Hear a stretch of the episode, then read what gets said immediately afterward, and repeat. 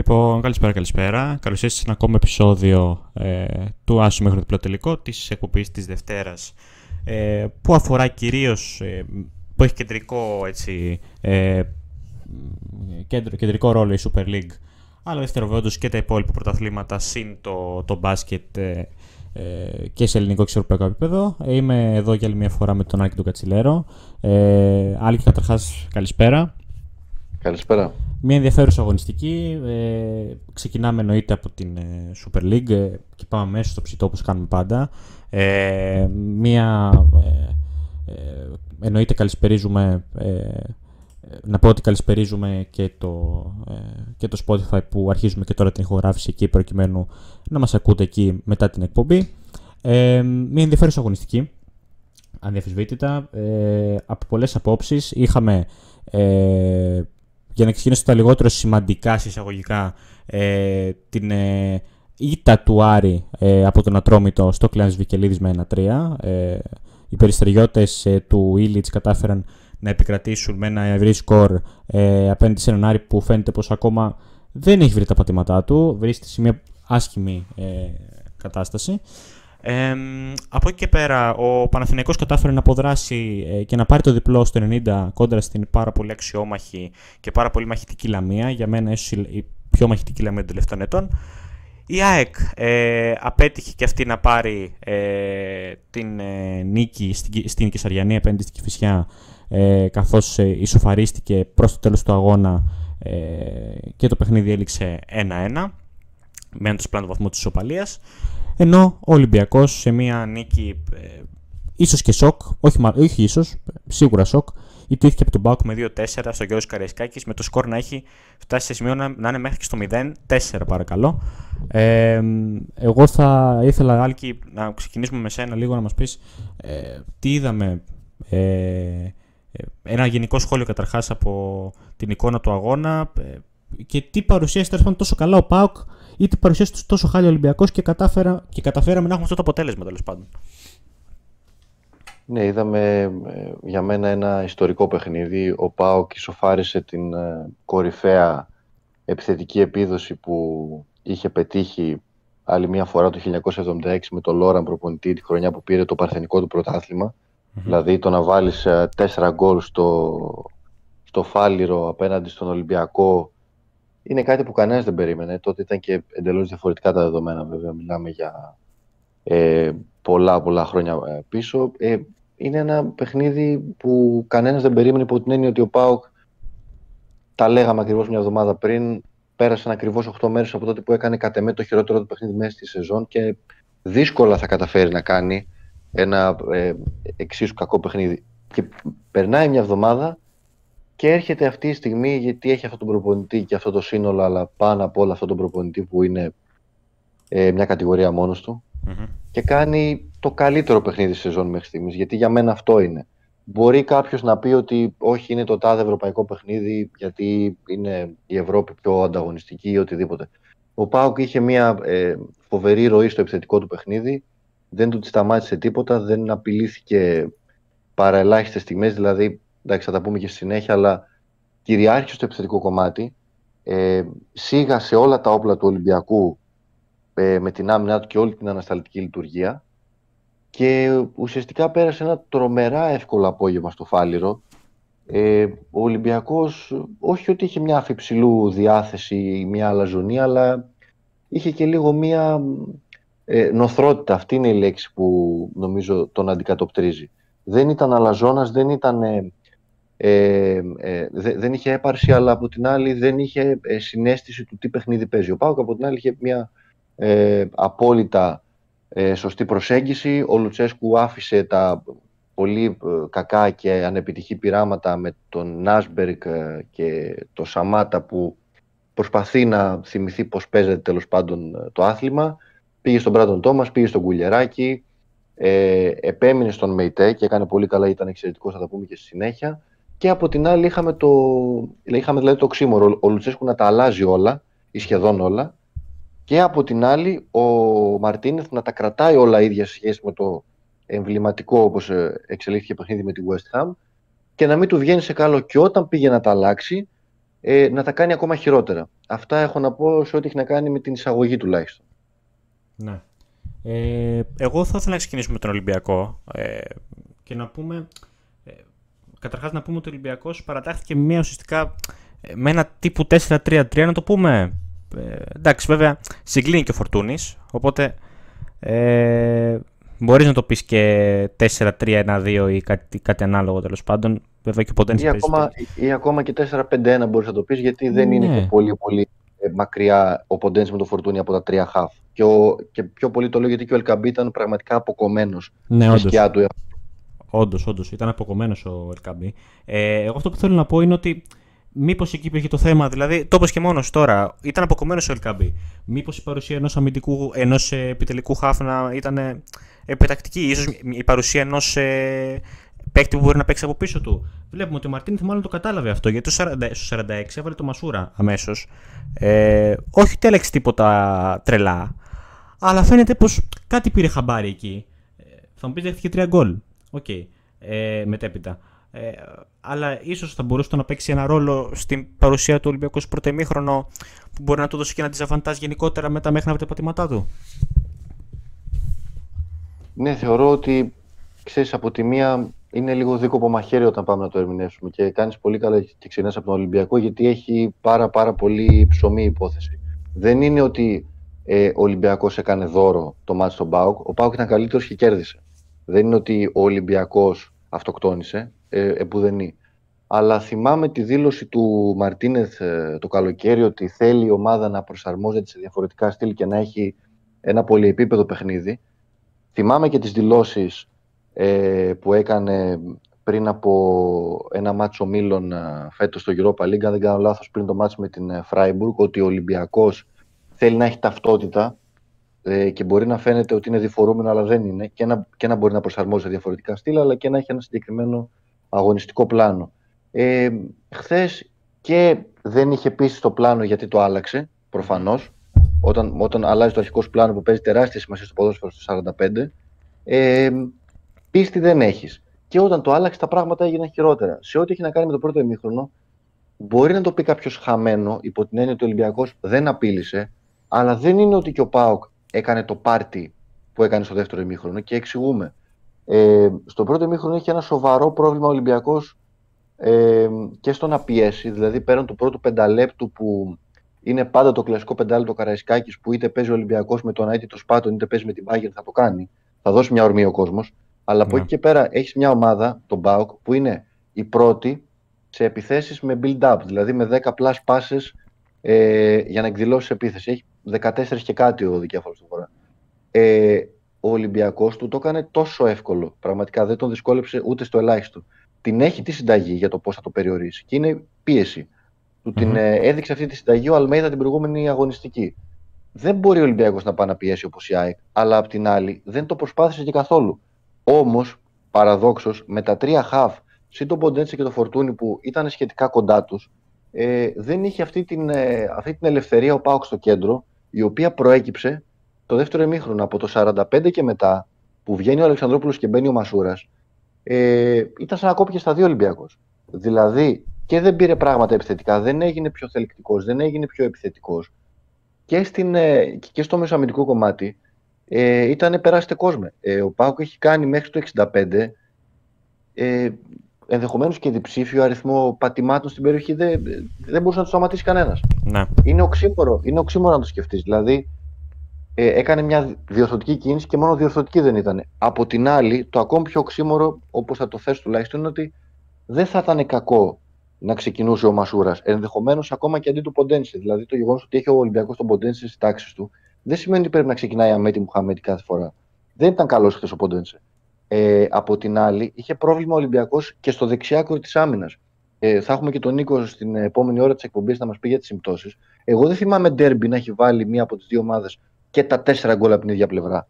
Έχει βάλει ο Πάουκ τέσσερα γκολ από την ίδια πλευρά. Τον πεις τον ένα πέναλτι. Ναι, αλλά καταλογίστηκε όταν έκανε επίθεση από το δεξιάκρο της άμυνας του Ολυμπιακού. Ναι, από, ναι. Ε, είχε, είχε τεράστιο πρόβλημα. Ο Ρόντινε ήταν κακός αμυντικά. Δεν υπήρχε και κάποιος να ντουμπλάρει. Ε, και αυτό οδήγησε στο να έχει τρομακτικά προβλήματα ο Ολυμπιακός και το γεγονός ότι κόπηκε στη μέση και το γεγονός ότι Ε, είχε και στο δεξιάκρο της άμυνας προβλήματα. Είναι και ο Κίνη από την άλλη που δεν είναι η φυσική του θέση. Το ξέραμε ότι έχει τους πέντε κοινοτικούς και έπρεπε να θυσιαστεί ο Ορτέγκα, αλλά δεν είναι ότι και ο Κίνη έκανε κανένα παιχνίδι να διεκδικεί δάφνη ποιότητας. Ε, και όλα αυτά μαζί νομίζω οδήγησαν στο ότι ο Πάουκ πήρε ένα προβάδισμα, βέβαια με δύο λάθη, και του Πασχαλάκη και του Πορόσου, αλλά το ε, ποδόσφαιρο, όπως λέει, το κλεισέ είναι άθλημα λαθών. Ε, και από εκεί και πέρα, ένα άλλο κομμάτι είναι η ψυχολογία που θα τοποθετηθώ στη συνέχεια. Ε, δεν υπήρχε στον Ολυμπιακό. Και δυστυχώς ή ευτυχώς, προφανώς δυστυχώς, ε, για το όπως έχουμε συνηθίσει να βλέπουμε τον Ολυμπιακό, ε, δεν μπορείς να είσαι 0-2 στο γήπεδό σου και να το παρατάς. Και στο χρονικό σημείο που συμβαίνει κιόλας. Δηλαδή, αν έμπαινε στο 85, θα λέγαμε τελείωσε. Ε, ναι. Ήταν και το κομμάτι της διαχείρισης πολύ κακό. Ναι. Ε, Όντως, ε, εγώ θέλω να σα και σε κάτι άλλο βέβαια, το οποίο είναι ότι ο Ολυμπιακός, επιτρέψτε μου να πω την, ε, την έκφραση ότι τώρα αρχίζει και μπαίνει στα βαθιά, ρε παιδί μου. Δηλαδή, τώρα αρχίζει και βλέπεις τα αποτελέσματα ότι ο Ολυμπιακός είχε μια σχετικά ευνοϊκή αρχή της σεζόν. Γιατί είχε τόσο, πολλά, τόσο πολλού αγώνες εντός και κάποιους εύκολους εντός που έριχνε κάποιες τριάρες και τεσσάρες και εντάξει, δίνει και την αίσθηση ότι η ομάδα πετάει, ρε παιδί μου. Πάει πάρα πολύ καλά. Ε, κερδίζει το Κρέθεξ με 3 και 4 γκολ. Λέει κάτι αυτό. Έλα που δεν λέει, γιατί τώρα, τώρα, είναι, τώρα είναι τα δύσκολα, γιατί έχει ευρωπαϊκές αναμετρήσεις, ε, ταυτόχρονα έχει και δύσκολους αγώνες να παίξει. Ε, και τώρα είναι και το δύσκολο πρόγραμμα για τον Ολυμπιακό. Δηλαδή, τώρα είναι που πρέπει σιγά σιγά ε, να δείξει τι αξίζει. Και τώρα είναι που θα μπει για τα καλά στα βαθιά. Τώρα είναι που πρέπει να δείξει ο Μαρτίνεθ ε, να κάνει ουσιαστικά ένα βήμα πιο πάνω και να δείξει τι δούλευε όλο αυτόν τον καιρό. Όχι εξ ολοκλήρου, αλλά να δείξει ένα πολύ μεγάλο μέρος. Γιατί είναι δύσκολο αυτό το κομμάτι της σεζόν. Ε, ο Ολυμπιακός της παίζει για την πρόκρισή του, ε, η οποία παίζεται μετά την νίκη με τη West Ham, απέναντι στη West Ham. Ε, και πρέπει να δείξει, να δείξει χαρακτήρα. Πρέπει να, ε, να τα δώσει όλα τώρα. Γιατί και αγώνες στο πρωτάθλημα, νομίζω. Διάβασα ένα στατιστικό, αλλά χωρίς να είμαι απόλυτα σίγουρος. Ε, νομίζω θα ξαναδώσει εντός, εντός τέσσερα αγώνα για το πρωτάθλημα μετά από πάρα πολύ καιρό. Μπορεί και το 24, αν δεν κάνω σοβαρό λάθος. Ε, αλλά πρέπει να το ψάξω στο διάλειμμα αυτό εδώ. Ε, οπότε πρέπει τώρα να δείξεις τι αξίζει, παιδιά, και ε, πρέπει τώρα να κάνει ένα, όπως είπα, ένα βήμα παραπάνω. Ε, να πω κι εγώ κάτι άλλο, ότι όντως για τον Κίνη, ε, εντάξει, εγώ Εντάξει, δεν μπορείς να ξέρεις κανένα ποδοσφαιριστή από την αρχή. Εντάξει, απλώς να πω λίγο τι σχόλιο είχα κάνει όταν τον είχα πρωτοδεί. Είναι το, το παιδί αυτό έχει. Το παιδί, τέλος πάντων, είναι έμπειρο ποδοσφαιριστή. Έχει ζήτημα στο... και στην ταχύτητα. Μπορεί να χάσει μερικές φάσεις. Έχει την εμπειρία που θέλει ο Μαρτίνεθ, που θέλει ο Ολυμπιακός. Αλλά δεν, δεν, πιστεύω, δεν πιστεύω, ρε παιδιά, ότι ο Κίν είναι για τέτοια μάτς τόσο υψηλή έντασης. Ε, δηλαδή, εντάξει, ο Κίν είναι για να προσφέρει λύσεις λίγο από τον πάγκο, λίγο να ξεκουράσει, λίγο να κάνει rotation. Δεν μπορείς να πεις ότι μπορεί να, να είναι ο βασικός δεξιός μπακ του Ολυμπιακού στην με τον Μπάουκ ή στην με την ΑΕΚ ή με τον Παναθηναϊκό. Ούτε κατά διάνοια. Ε, δεν, δεν νομίζω ότι μπορεί να, να γίνεται κάτι τέτοιο. Ε, οπότε εντάξει. Βλέπουμε ότι ο Ολυμπιακός είναι σε φάση αλλαγών ακόμα, ακόμα και τώρα. Βλέπουμε ότι π.χ. ο Φρέιρ έχει πάει λίγο πιο πίσω. Στα, ε, πιο πίσω. Ε, ο Πορόθο, ο σιγά σιγά αναδεικνύεται, βγαίνει μπροστά. Οπότε εντάξει, ε, βλέπουμε π.χ. Ε, και, και άλλες αλλαγές. έχουμε ακόμα καιρό να δούμε, αλλά πρέπει να δούμε και αποτέλεσμα ε, σε ορισμένες καταστάσεις. Από εκεί πέρα και τον Μπάουκ. Ε, ο Πάουκ ο οποίος παρατάχθηκε με μια δεκάδα, εντάξει, λίγο πιο ορθολογική, θα πω εγώ, και θα μου πεις και συμφωνείς μαζί μου. Ε, είδαμε τον Κεντζιόρα στο, δεξί, στο δεξιάκρο που είναι και λίγο πιο μυντικογενή ε, δεξιός μπακ. Δεν έχει τόσο τα ανεβάσματα όσο τα έχει ο Μπάμπα, ας πούμε. Ε, οπότε είχε λίγο ήσυχο το κεφάλι του Λουτσέσκου εκεί. Ε, από εκεί και πέρα είδαμε έναν καλύτερο Μεϊτέ και ένα καλύτερο Σντόεφ, το οποίο σίγουρα παίξει το ρόλο του. Ε, και από εκεί και πέρα είδαμε ότι και η παρουσία του Μπράντο Τόμας ήταν καλύτερη από του άλλου επιθετικού, ο οποίος είναι στην ομάδα. Είναι σαφές νομίζω. Ε, ο Σαμάτα ακόμα δεν είχε εγκληματιστεί. Ε, και δυσκολεύεται ο ποδοσφαιριστής ακόμα να βρει τα πατήματά του. Ε, ο Τόμας κάνει τη δουλειά, αρέσει το Λουτσέσκο αυτό και νομίζω ότι είναι αδιαφεσβήτητα αυτή τη στιγμή ο πρώτος ε, ο επιθετικός πρώτης γραμμής. Δεν ξέρεις τι πιστεύεις. Ναι, ε, είναι ακριβώς όπως το είπες ότι ο Λουτσέσκου πήγε σε μια πολύ πιο ορθολογική δεκάδα από το συνονθήλευμα εκείνο μη χρησιμοποιούν βαριές εκφράσεις εν πάση περιπτώσει που κατέβασε στην Αγία Σοφιά ε, και με τον Άσμπεργκ ο οποίος και το αν αξίζει να έχει αλλά αυτό είναι άλλη κουβέντα ε, πήγε με τον Κουλιαράκη που ήταν εξαιρετικός πραγματικά δεν έχασε μονομαχία. Έβαλε τον ε, Κετζιόρα αντί του Εγκόγκ, γιατί το κουλιαράκι του Εγκόγκ έχει παίξει πάρα πολύ και τα πάνε καλά. Αλλά πήγε μια χαρά και με τον Κετζιόρα. Ο Κετζιόρα δεν είναι η μεγάλη κλάση στόπερ. Ο Πάουκ έχασε τον γκασον και δεν έχει καταφέρει να βρει γκασον, αλλά ε, ο Κετζιόρα είναι ένας limited παίκτης, αλλά αυτά τα λίγα που κάνει τα κάνει καλά και τα κάνει ε, άρτια χωρίς να δημιουργεί προβλήματα. Άλλα θέματα έχουν τα στόπερ του Πάουκ, με την μπάλα κάτω.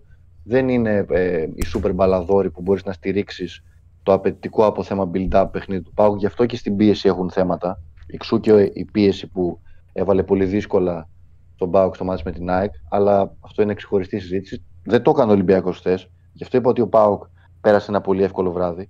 Ε, ναι. Προφανώς και είχε αδυναμίες. Δεν τις χτύπησε που δεν είναι ο Ολυμπιακός. Ε, δεν ξέρω αν το συγκεκριμένο σχήμα ήταν ε, αδύνατο να δώσει μια, ε, μια κάποια πίεση στον αντίπαλο. Ε, αλλά σε κάθε περίπτωση δεν το επιχείρησε ο Ολυμπιακός. Ο Πάοκ εκτός από αυτούς τους δύο ε, στα στόπερ είχε ένα εξαιρετικό μπάμπα, ο οποίος δημιούργησε πάρα πολλά προβλήματα μαζί και με τον Τάισον. Για μένα είναι κλειδί το γεγονός ότι στην πλευρά δημιούργησαν πολλά προβλήματα στο Ρόντινεϊ. Δεν υπήρχε κάποιος να ε, κρατήσει τα μπόσικα μαζί με τον Ρόντινεϊ, γιατί ανέβαινε ο Ρόντινεϊ, ξεχνούσε να γυρίσει. Ε, στο πρώτο ημίχρονο τους δημιούργησε πολλά προβλήματα. Ε, κάποια στιγμή ήταν ένας εναντίον τριών και τον σταμάτησαν με ε, ένα μαρκάρισμα, ας πούμε, πέσαν όλοι πάνω του. Ναι. Δεν, δεν μπορούσε να γυρίσει όμως. Ε, ή αργούσε να γυρίσει και δεν υπήρχε ο Μασούρας ή όποιος Μασούρας να καλύψει την πλευρά ή να έρθει ένα χάφ να κάνει διαγωνία κάλυψη. Ε, από ένα σημείο και μετά, σαν να έγινε αντιληφθώ αυτό από τον Πάο, χτυπήσαν όλοι από δεξιά και ξέρεις, είναι και λίγο ξύμουρο γιατί δεν χτυπήσαν τον ε, αδύναμο και πιο βαρύ Κίνι. Το Ροντινέι χτύπησαν. Ναι. Ε, το 0-1 γίνεται μια υπερφόρτωση από τη μεριά του Ροντινέι. Εντάξει, πατάει περιοχή ο Ζίβκοβιτς. Βγαίνει πρώτος στην μπάλα, τον χάνουν και τα στόπερ. Φταίει και ο Πασχαλάκης, γιατί εκεί λίγο δυνατά να βάλεις τα χέρια σου στην μπάλα έχεις, αποκρούσει. Αλλά OK, okay, κάποια στιγμή θα γινόταν και ένα λάθος. Φαινόταν ότι ο Πασχαλάκης δεν πατούσε καλά από την αρχή, δηλαδή και σε ένα διώξιμο πήγε να κάνει παραλίγο να μπει, να βάλει κόντρα ο αντίπαλος και να πάει μπάλα προς την αιστεία. Τελευταία στιγμή δεν ε, έγινε αυτό. Δεν ήταν στο καλύτερο του βράδυ. Mm-hmm. Ε, η για μένα είναι και ο Μούργκ, γιατί δεν ξεκινάει ο Κωνσταντέλιας και μπαίνει ο Μούργο, ο οποίος έχει περάσει από 40 κύματα από τον Πάο και φέτος είναι αναγεννημένο. Έχει έναν συγκεκριμένο ρόλο, επίσης τόσο όσο, αλλά είναι σημαντικός. Και βάζει το Μούργ στο 10, κάνει και την assist στο 0-3 που εκεί τελειώνουν και ξανεμίζονται όποιες ελπίδες για ισοπαλία, γιατί δεν μιλάμε για νίκη. Αλλά μαζί με αυτά είναι και το γεγονός ότι Μούργ, Τάισον και Ζήβκοβιτ, που ήταν εξαιρετικό και είναι ο ηγέτης του Πάου και ο καλύτερος παίκτης του Πάου φέτος, ε, είναι σαν να ματσάρουν την πεντάδα του Ολυμπιακού, αν θεωρήσουμε πεντάδα μαζί με Ποντέντσι και Φορτούν και τα τρία χαφ, τη ματσάρουν αυτή την πεντάδα, την, ε, την νικάνε στις μάχες που γίνουν στο χώρο του κέντρου, δηλαδή καταφέρει να, να υπερκεράσει ο Πάοκ τον Ολυμπιακό ε, στη μάχη που έγινε στο κέντρο, γιατί παίζουν όλοι κοντά, συν τον Μπράντον Τόμας, ο οποίος επίσης έπαιξε χαμηλά σε ένα μεγάλο κομμάτι του αγώνα, ειδικά στο πρώτο ημίχρονο, μέχρι ναι. να γίνει η αλλαγή του Μασούρα και να ε, επακολουθήσει αυτή, αυτή η συντριβή. Ε, όλοι βοήθησαν. Ο Πάοκ την πήρε τη μάχη του κέντρου. Ο Ολυμπιακός, ε, παρότι αυτό ήταν το πλάνο, να παίξει με τρία χαφ, που βέβαια το κάνεις με τη West Ham, αλλά το κάνεις γιατί οι Άγγλοι τρέχουν σαν να μην υπάρχει αύριο και θες απλά να κλείσεις τους χώρους και να τους το περιορίσεις όσο μπορείς. Το έκανε εν μέρη, αλλά στο δεύτερο ημίχρονο με την αλλαγή που έκανε το ανέρεσε. Και από την άλλη, ο Πάοκ είχε εξαιρετικούς τους τρεις μπροστά από τον ε, Μεϊτέ και τον Οσντόεφ, οι οποίοι όμως και αυτοί ήταν πάρα πολύ καλή. Επειδή άκουσε πάρα πολλά και ο Μεϊτέ δικαίως στο μάτι της Φιλαδέλφια, ήταν, ήταν εξαιρετικός χθες. Ήταν ναι. πραγματικά εκεί με το θράψτη, δεν περνούσε τίποτα. Ναι. Ε, να πω κάπου εδώ ότι έκανε λάθος εγώ ή τον Κιτζιόρα, οπότε άκυρο. Ήταν σαν στόπερο Κιτζιόρα, οπότε άκυρο σε είπα. Ε, πέρα από αυτό, ε, να πω ότι ε, για τους τρεις που είπες, έχεις ένα Τάισον ο οποίος δείχνει αναδιαστήματα ε, ότι είναι παίκτης που δεν είναι 35 χρονών. Δηλαδή, ναι. Ε, φαίνεται νεότερος. Ε, δείχνει για νεότερος ε, στις κινήσεις του και στο πόσο ε, ευκίνητος είναι τέλος πάντων ε, και στο πόσο. Ε, στο πόσο καλά τα ανακλαστικά έχεις στην τελική. Ε, ο Ζήφκοβιτς, ο οποίος ε, είναι πλέον παίκτης εκατομμυρίου και όντως συμπεριφέρεται σαν ένας τέτοιος. Ε, δηλαδή κερδίζει μάτς για τον Πάουκ στην Ευρώπη. Ε, τον βοηθάει να, να κερδίσει μάτς στο πρωτάθλημα. Ε, δείχνει γιατί τους παίχτε πλέον ο Ζήφκοβιτς. Ε, παρότι είχε κάνει και μια κοιλιά, αν θυμάσαι, για μια περίοδο.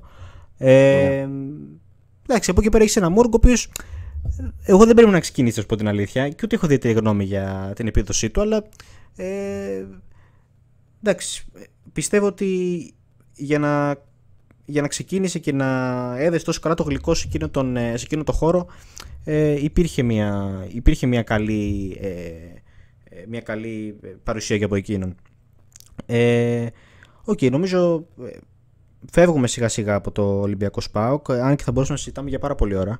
Ε, μιλάμε για ένα μάτς, ε, εντάξει, ένα μάτς με 6 γκολ όπως και να έχει. Ε, βέβαια, ε, δεν ήταν τόσο, ε, το, το σκόρ να μην αντικατοπτρίζει και τόσο την εικόνα του αγώνα ε, σε, τόσο, σε, τόσο μεγάλο, σε τόσο ακριβή βαθμό τέλος πάντων.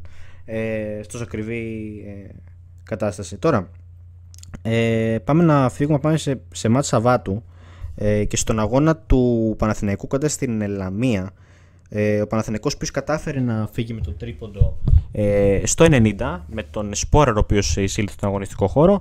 Ε, εντάξει εγώ ξεκινάω με τους γηπεδούχους παιδιά η Λαμία ήταν πάρα πολύ αξιόμαχη. Ε, ίσως εντάξει χωρίς να έχω παρακολουθήσει τη Λαμία τόσο στενά αλλά ίσως να είναι και η καλύτερη Λαμία από όταν ανέβηκε. Πότε ανέβηκε η Λαμία, το 10... Το, το 17, αν δεν κάνω λάθος. Ναι, το 17. Πρέπει να είναι η πιο αξιόμαχη και η καλύτερη Λαμία που έχουμε δει από τότε. Ε, πολύ, καλή, πολύ καλή η ομάδα του, ε, η ομάδα του Βόκολου. Εντάξει. Ε, κατάφερε και να ε, κατάφερε και να σκοράρει παίρνοντας προβάδισμα σε κάποια φάση, αλλά ακυρώθηκε λόγω offside τον γκολ. Όπω και να έχει, ε, έκανε ευκαιρίες στον Παναθηναϊκό. Ε, ήταν πάρα πολύ αξιοπρεπής. Ε, ο Παναθηναϊκός από την άλλη ε, ήταν και εκείνος σε μια κατάσταση ε, σχετικά καλή με δεδομένο ότι έχει στο νου του και τον Ευρωπαϊκό Γόνο κόντρα, κόντρα στην ε, ΡΕΝ. Ε, οπότε εντάξει, ε, όπως και να έχει δεν θα μείνουμε πάρα πολύ. Ε, νίκη τον Παναθηναϊκό, είναι πρώτη βαθμολογία αυτή τη στιγμή. Ε, Περιμένουμε βέβαια και την απόφαση από την έφεση του Ολυμπιακού, η οποία ήταν να βγει σήμερα, δεν έχει βγει ακόμα, μάλλον πάει αύριο. Ε, οπότε περιμένουμε να δούμε. Πλέον έχουμε αρχίσει και κοιτάμε και τη βαθμολογία, παιδιά. Ε, μετά τη δέκατη αγωνιστική, νομίζω είναι καιρός να κοιτάμε και τη βαθμολογία. Ε, στην οποία ο Παναθηναϊκός είναι πρώτος με 25 βαθμούς. Ε, λοιπόν, πάμε στην ΑΕΚ, η οποία. Δεν ξέρω αν θες άλλη να πεις κάτι, πετάξου, δεν, δεν έχω θέμα. Ε, ε, το είχαμε πει και την ε, προηγούμενη εβδομάδα, εκδίκηση του Σπόραρ, ε, Vol 2 είναι αυτό που έγινε. Ναι. Εντάξει, δεν, δεν μπορώ να διανοηθώ ότι θα γινόταν αν δεν είχε βάλει την κεφαλιά και είχαν και το πέναλτι. Ναι. Ε, θέλω να πω ότι εντάξει, το πέναλτι κομμάτι του παιχνιδιού είναι, αλλά ποδόσφαιρο 100% δεν είναι, γιατί ξέρεις, λέει ρε παιδί μου, ο προπονητής θα πάρει αυτό το πέναλτι. Δεν είναι ποδόσφαιρο. Ποδόσφαιρο είναι το, το γκολ που βάζει ο Σπόραρ το 1-2 ή το γκολ που βάζει ο Καρλίτος ή το γκολ που βάζει ο Μλαντένοβιτς. Τώρα το άλλο είναι και λίγο απόφαση προπονητή. Είναι και μια συνθήκη που κατά 76% μπαίνει γκολ. Ναι. Αλλά το είχαμε πει πολλές φορές, θα συνεχίσουμε να το λέμε. Ο Παναθηναϊκός για να πάρει το πρωτάθλημα που το θέλει πάρα πάρα πολύ και μπορεί να το πάρει και έχει δείξει ότι αξίζει να το πάρει, χωρίς να είναι η μοναδική ομάδα στην Ελλάδα που το αξίζει, ε, θα τους χρειαστεί όλους. Είτε αυτός λέγεται στο 9, και γενικότερα στο, ε, στο, στο ρόστερ, είτε αυτός λέγεται Γερεμέγεφ, είτε λέγεται Σπόρα, είτε λέγεται Ιωαννίδης, θα τους χρειαστεί όλους ανεξαιρέτως δεν μπορεί με τον Σπόραρ ε, στον πάγκο και παροπλισμένο να πάρει πρωτάθλημα. Γιατί μάνι μάνι ο παίκτης που ήταν κόκκινο πανί έχει δώσει 6 πόντους σε μια εβδομάδα, σε δύο αγωνιστικές στον Παναθηναϊκό. Ο Παναθηναϊκός είναι στο συν 4 γιατί έχει δώσει 6 πόντους στο Σπόραρ. Ναι. Με τον Παντσεραϊκό και τη Λαμία, ναι, αλλά τους έδωσε. Γιατί αν δεν ήταν αυτός, δεν ξέρεις αν θα προέκυπταν αυτές οι νίκες. Ναι. Ε, είναι σημαντικό, θα χρειαστούν όλοι. Ναι, χρειαστούν όλοι. Ε, ωραία. Από εκεί και πέρα να πούμε ότι ε, είχαμε ε, τον αγώνα της ε, ΑΕΚ κοντά στην Εκυφυσιά. Η Ένωση δεν κατάφερε να ε, φύγει από την ε, Κεσαριανή με, την, με την νίκη. και εντάξει, δεν μπορώ να πω ότι δεν μια κακή ΑΕΚ εγώ. ε, γενικότερα. Ε, αυτό που είδα είναι μια αμυντική αλληγορία ε, προς, το, προς το τέλος του, του αγώνα, η οποία ε, τον έκρινε κιόλας. Ε, βέβαια, αυτό που επίσης είδα είναι ότι σε πάρα, πολλούς, ε, σε πάρα πολλές περιπτώσεις τελευταία δεν μπορεί να μπει μπάλα μέσα, παιδιά. Είναι, είναι δεδομένο αυτό. Υπάρχει πρόβλημα μπροστά. Όταν έχεις, τον, ε, ε, όταν έχεις τρεις επιθετικούς και από αυτούς ε, έχει σκοράρει ο ένας μόνο μία φορά σε 10 παιχνίδια, ε, κάπου, κάπου κολλάς. Δηλαδή, ε, εντάξει, στα βάζουν τα γκολ περιφερειακή, αλλά πώς να βάλουν και αυτοί. Δηλαδή, και ο Πόνο έχει χάσει πολλές ευκαιρίες ε, προφανείς, και ο Λιβάη όσο έχει παίξει το ίδιο. Ε, ο Φανβέρτ όταν πήρε τις ευκαιρίες του, που πήρε δύο ευκαιρίες, το ίδιο ακριβώς. Οπότε ε, υπάρχει θέμα εκεί. Δηλαδή, όπως επίση για μένα υπάρχει θέμα, τα λέω τώρα λίγο εν συντομία, αλλά εντάξει δεν έχουμε πάρα πολύ χρόνο. Υπάρχει θέμα λίγο στον τρόπο που κάνει το rotation Almeida για μένα. Ε, ο Almeida έχει τη λογική ότι βάζω κάποιους παίκτες οι οποίοι είναι λίγο πιο πίσω, όσο και αν τους θεωρεί λίγο πιο πίσω ε, στο ρόστρε που θέλω να έχω ως top. Τους βάζω στο πρωτάθλημα βασικούς κάποιους από αυτούς τους περισσότερους τέλος πάντων. Ε, και, ε, και μετά στο, στο τέλος βάζω τους καλούς μου. Δεν νομίζω ότι να λειτουργεί ακριβώς έτσι. Γιατί όσο περνάει η ώρα και όσο το σκόρ είναι σε χαμηλό επίπεδο ή είναι ισόπαλο, τόσο η αντίπαλη ομάδα παίρνει θάρρος και σε κοντάει περισσότερο και πεισμώνει. Και... Οπότε καλύτερα να βάλεις τα, τα δυνατά σου όπλα στην αρχή, να τελειώσεις τον αγώνα, που ο αγώνας ήταν εκλεκτικά για 2-3-0, παρά να, να κάνεις αυτή την τακτική, η οποία εμένα με βρίσκει αντίθετο. Έτσι. Εντάξει. Βέβαια πέρα από αυτό, ε, η ΕΚΑ έχει έναν αγώνα με την Μαρσέιγ ε, την Πέμπτη εντός έδρας που δεν θα μου κάνει εντύπωση να τον κερδίσει και να είναι και πάρα πολύ καλή. Ε, δεν θα είναι η πρώτη φορά που θα το κάνει. Ε, το έκανε με την Brighton που είχε νομίζω προερχόταν από γκέλα. Ε, και μπορεί κάτι να το κάνει και τώρα. Δεν θα μου κάνει καμία εντύπωση. Έκανε ένα, ένα καλό παιχνίδι με τον Άγιαξ όταν πάλι νομίζω προερχόταν από γκέλα. Και δεν, δεν, δεν με κάνει κάτι να πιστεύω ότι μπορεί αυτό να, το, ε, να μην το κάνει και τώρα. Δεν, δεν πιστεύω ότι μπορεί να, να την. Ε, ε να, την, ε, να το βάλει κάτω, όπως και να έχει. Άλλοι και δύο λόγοι για να πάμε και στον Άρη. Ναι, ε, νομίζω ότι το κάλυψες ε, πάρα πολύ άρτια και πολύπλευρα το θέμα της ΑΕΚ. Εντάξει, επειδή έχουν ακουστεί και διάφορα ότι ο Αλμέιδα μπαίνει και σε μια διαδικασία να διαλέξει παιχνίδια. Προφανώς και δεν είναι έτσι. Αν διάλεγε παιχνίδια, δεν θα έμπαινε τον double ΑΕΚ. Ναι. Γιατί ακούγονται και κάποια πράγματα που μόνο ισοπαίδωση είναι. Ε, είναι και θέμα δεφορμαρίσματο, επειδή έθιξε στο θέμα των φόρ. Ε, αν μπήκε η ΑΕΚ σε μια διαδικασία να πάει να πάρει και άλλο φόρ, γιατί 4 εννιάρια σε μια ομάδα είναι πολλά. Ναι, το έχουμε ε, νομίζω. Ναι, και ξέρεις ποιο είναι το θέμα, ότι θα πρέπει να πάει και σε μια λύση. Μάλλον προκύπτει το ερώτημα. Θα πάει σε μια λύση σαν αυτές που αρέσουν στον Αλμέιδα, τύπου το Εννιάρι να υποστηρίζει το πλάνο της ρευστότητας, ή θα πάει να πάρει έναν Πρίγιοβιτς; Αυτό είναι το θέμα. Ναι. Ή θα πάει να πάρει, ας πούμε, έναν, ε, ξέρω εγώ, ε, ένα βαρύ κορμί, πάλι ποτέ Κοβάσεβιτς, ας πούμε, ή ε, ένα, ένα τέτοιο παίκτη ο οποίος δεν είναι συμμετοχικός, αλλά μπορεί να σου παίρνει σταθερά πολλές τελικές αναπαιχνίδι Πού θα, τους, που θα τους τις βγάζουν οι άλλοι βέβαια, γιατί αυτός δεν μπορεί να δημιουργήσει ούτε για τον εαυτό του ούτε για τους άλλους. Γιατί θα, θα έλεγα Ελαραμπή, αλλά δεν είχαμε σχέση ο Ελαραμπή με τον Πρίγκοβιτ. Ο Ελαραμπή δημιουργούσε και για τον εαυτό του και για τους άλλους. Ναι. Δεν είναι παίκτης Αλμέιδα ένας τέτοιος παίκτης. Δεν νομίζω ότι η χρειάζεται φόρ. Ε, έχει από τα πιο πλήρες ρόστρε του πρωταθλήματος, ενδεχομένως και το πιο πλήρες. Ε, όχι ενδεχομένως, έχει το πιο πλήρες. Ε, είναι και λίγο θέμα ντεφορμαρίσματος. Εντάξει, το να βάζουν γκολ περιφερειακή, όπως είπες, θα ζει και θα πεθαίνει η με αυτό ε, είναι τέτοιος τρόπος του παιχνιδιού. Ναι. Ε, το, το πρόβλημα θα αρχίσει όταν πάψουν να σκοράρουν ο Πινέδα, ο Ελίασον ε, και όλοι οι υπόλοιποι. Δηλαδή, αν μείνει με τον Λιβάη Γκαρσία με τον Πόνσε και δεν σκοράρουν όλοι οι υπόλοιποι, εκεί θα φανεί το πραγματικό πρόβλημα. Mm-hmm. Ε, ίσως είναι μια κακή φάση για τα εννιάρια τη ΑΕΚ. Ε, θα δείξει, γιατί ξέρεις, ειδικά ο Λιβάη Γκαρσία τα έχει καταθέσει και τα διαπιστευτήριά του. Έχει τους τραυματισμούς τώρα. Ε, είναι, είναι περίεργη φάση για την Ένωση. Αλλά το μάτι με τη Μαρσέγ είναι ιδανικό για να ρεφάρει ακόμα και το Χ να πάρει, είναι, θα είναι σε πολύ καλό δρόμο για την πρόκριση. Ναι. Ναι, πράγματι. Ε, ωραία. Ε, εντάξει, πάμε στον, ε, στον Άρη. Άλκη, τι έγινε πάλι εδώ; Ε, ε, τρία γκολ ο Τρόμητος. Ε, δεν ξέρω, ο Άρης δεν σταματά να με εκπλήσει εμένα. Ε, ο Άρης είναι, ξέρεις, ένα ψυχολογικό roller coaster, δηλαδή εκεί που πάει να ρολάρει και να στρώσει η ομάδα, έκανε δύο εντός έδρας νίκες και αν κέρδιζε πριν το ανεξαρτήτως του τι θα έκανε ο Πάουκ, με ήττα εν πάση περιπτώσει του Πάουκ, πλησίαζε ε, στις πρώτες θέσεις ε, και ήρθε τώρα μία ήττα από τον πρώτο τελευταίο μέχρι πρώτο Ατρόμητο, τη χειρότερη ομάδα πέραν του Πανετολικού στο πρωτάθλημα, γιατί ο Πανετολικός είναι ξεχωριστή συζήτηση. Δηλαδή, τα χάλια που επικρατούν εκεί πέρα είναι για ε, ξεχωριστή εκπομπή ε, και το τι εκκλήματα έχουν γίνει. Ε, και πάει ο Ατρόμητος ο οποίος δεν είχε δώσει κανένα δείγμα μέχρι τώρα ότι μπορεί να κάνει κάτι τέτοιο. Αντέχει στο πρώτο μήχρονο γιατί έχει και έναν πολύ καλό τσιντότα. Ε, ο Άρης είναι καλός στο πρώτο μήχρονο, της έχεις τις ευκαιρίες του. Θα μπορούσε να, να πάρει ένα προβάδισμα ενδεχομένως και να. Όχι να τελειώσει το παιχνίδι, αλλά να βάλει πολύ δύσκολο στον Ατρόμητο. Ο Ατρόμητος προηγείται δύο φορές, δηλαδή δεν μένει καν πίσω στο σκόρ στο Βιγελή. Είναι απίστευτο. Ε, Ισοφαρίζει ο Άρης, δηλαδή ακόμα και το πέναλτι που το χάνει και το βάζει μετά ο Φαμπιάνος στο rebound με τα κόπουν και βασάνων είναι.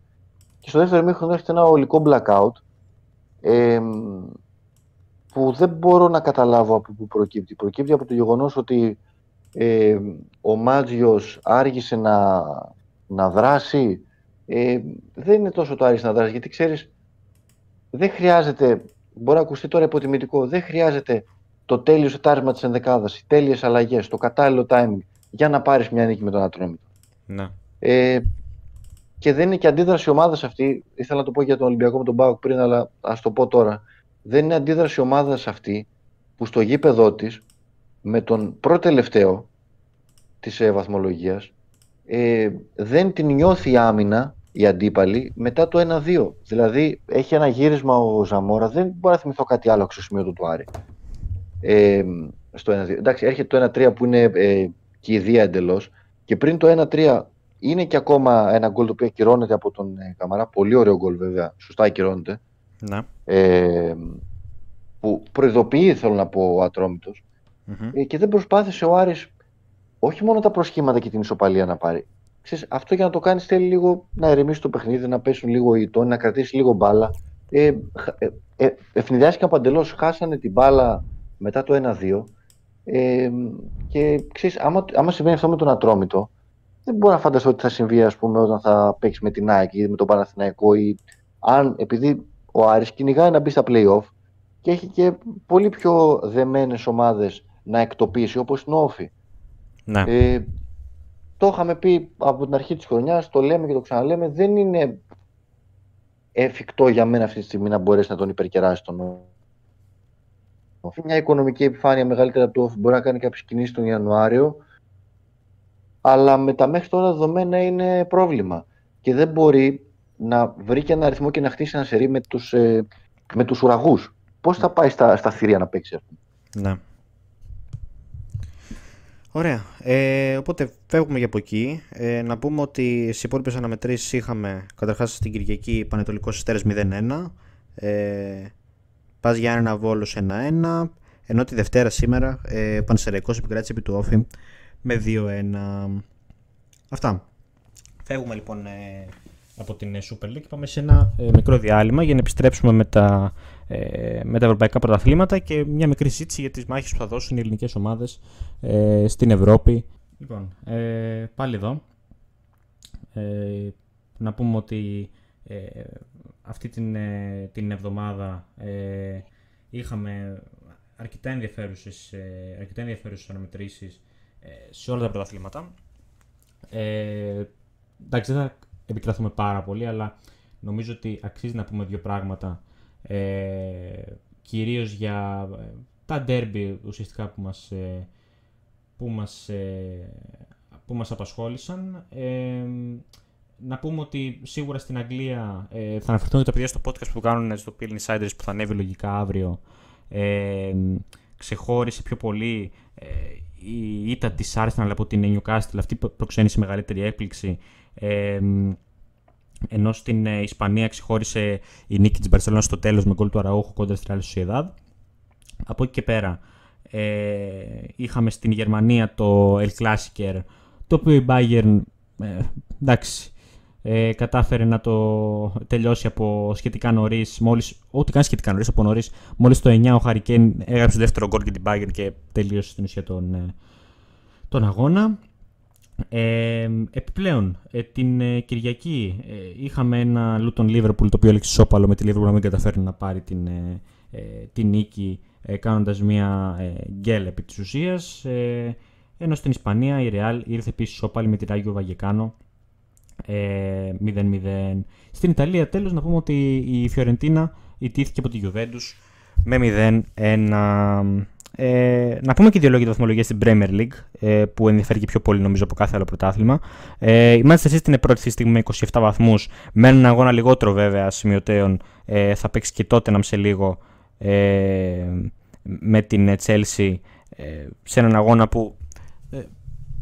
Ε, εντάξει, είναι derby Λονδίνου, αλλά ε, βλέπουμε ότι τότε να παίρνει τα αποτελέσματα φέτος. Έχει αυτή την, την ικανότητα.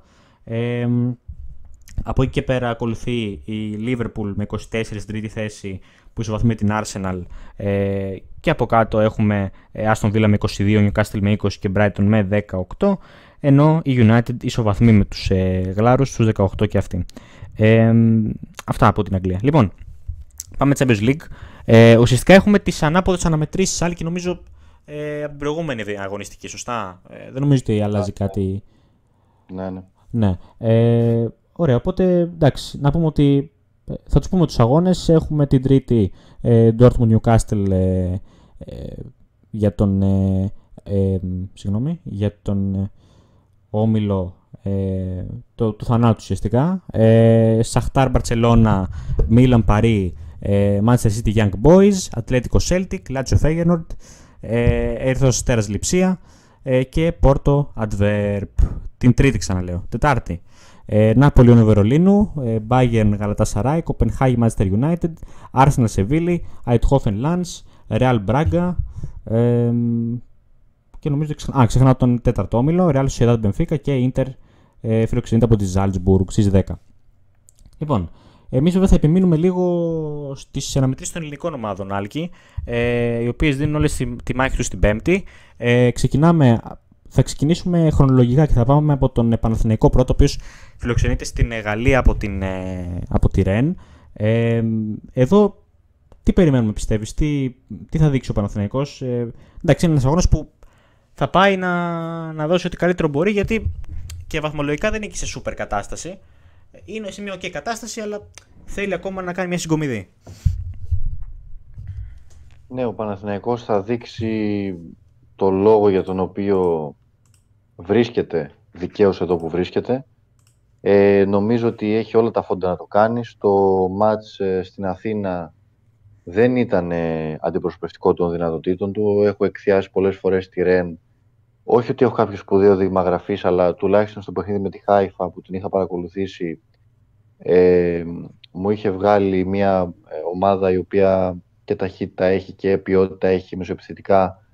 Ε, στο πρωτάθλημα δεν αποτυπώνεται τόσο στην ε, ενδέκατη θέση αυτή τη στιγμή αλλά η Ευρώπη είναι πάντα μια διαφορετική ιστορία.